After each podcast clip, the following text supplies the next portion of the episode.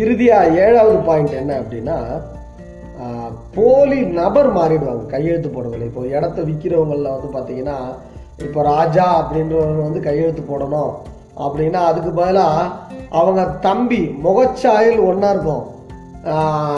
ஃபோட்டோவில் பழைய ஃபோட்டோவில் முகச்சாயல் அதனால் தம்பியை கூட கூப்பிட்டு வந்து கையெழுத்து போட்டுருவாங்க.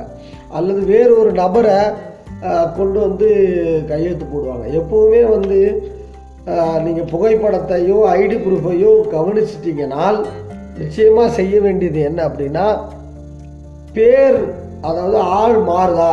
ஆள் மாறாட்டம் இருக்கா? நபர் மாறாட்டம் இருக்கா? கையெழுத்து போடுகின்ற நபருடைய மா ஆள் மாறாட்டம் நடக்க வாய்ப்பு இருக்கான்னு பார்த்துக்கணும். இப்போ எனக்கு தெரிஞ்சு ஒரு குடும்பத்தில் அக்கா தங்கச்சி ஏழு பேர் ஒரே முகசாயல் தான் அக்காவுடைய சொத்தை இன்னொரு தங்கச்சி வந்து நான் தான் அக்கா அப்படின்ட்டு ஐடி ப்ரூஃப்லாம் கொஞ்சம் கலர் ஜெராக்ஸ்லாம் ரெடி பண்ணிவிட்டு தன்னோட தான் வந்து கையெழுத்து போட்டுச்சு ரெஜிஸ்டாருக்கும் தெரியல.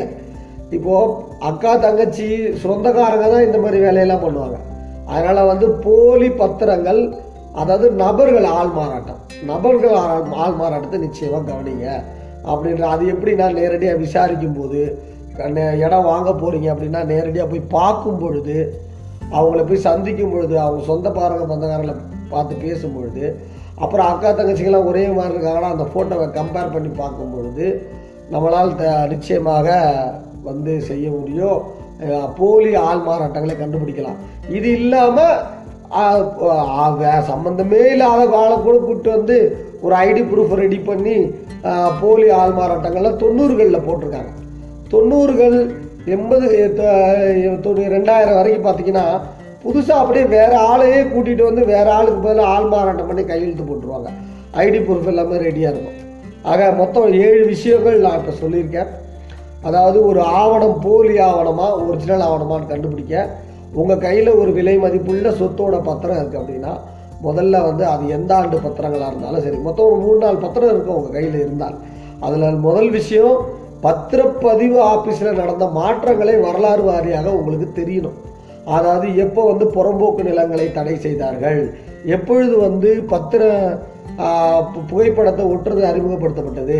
எப்போ விற்கிறவர் மட்டும் கையெழுத்து போடுறது வந்து வாங்குறவரும் கையெழுத்து போடலாம் வந்தாங்க? எப்போ பவர் ஆஃப் அட்டானியை வந்து அந்தந்த ஜுடிஷியேஷனில் கொண்டு வரணும்னு சொன்னாங்க? அப்படின்னு வர தேதி வரியான இம்ப்ளிமெண்டேஷன்ஸை நீங்கள் தெரிஞ்சு வச்சிருக்கணும். விரும்புபவர்களுக்கு அந்த பட்டியலை நான் தர தயாராக இருக்கிறேன். அந்த பட்டியல் என்ன செய்யும்னா அந்த பட்டியலில் டூப்ளிகேட் செய்கிறவங்க அந்த பட்டியலில் மேட்ச் ஆகாத மாதிரி ஏதாவது ஒன்று பண்ணி வச்சிருவாங்க. அப்போ அதை கண்டுபிடிச்சிடலாம். ரெண்டாவது ரப்பர் ஸ்டாம்ப்பு போலி ரப்பர் ஸ்டாம்ப்பு வந்து பார்த்திங்கன்னா ரப்பரில் செஞ்சுருப்பாங்க. ஆனால் மெட்டலில் செஞ்சுருப்பாங்க பத்திரப்பதிவு ஆஃபீஸில் மெட்டலுக்கும் ரப்பருக்கும் வித்தியாசம் தெரியாது. அதனால் வந்து நீங்கள் இன்னும் கொஞ்சம் கூர்ந்து பார்த்தீங்கன்னா மெட்டல்லாம் இல்லையா ரப்பரான்னு கண்டுபிடிச்சிடலாம். அடுத்ததாக பார்த்தீங்கன்னா ஒரு டாக்குமெண்ட்டோட பத்திரப்பதிவோட ஆஃபீஸோட வரலாறு.